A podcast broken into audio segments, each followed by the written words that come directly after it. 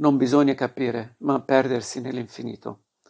Fai la vita che ti capita, segui i tuoi interessi, arrabbiati, sii invidioso, geloso, triste, fa le cose che fanno tutti gli altri, ma contemporaneamente guarda altrove.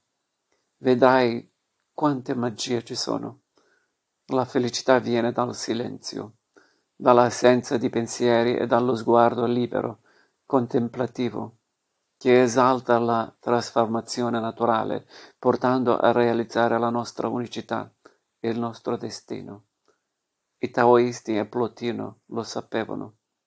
Il benessere viene solo dalla percezione, dallo sguardo che non è prigioniero del disagio, ma spazia.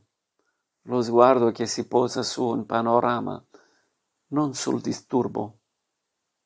Lo sguardo che non vuol capire, ma perdersi nell'infinito. È la cura. Non sono triste per un motivo, per qualcuno o qualcosa. Io sono la tristezza del mondo e in questa tristezza mi smarisco.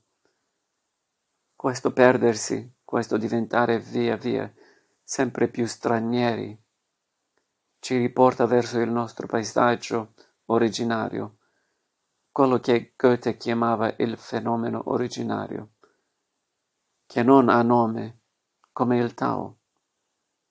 Non so chi sono, né dove vado. Sono straniero a me stesso.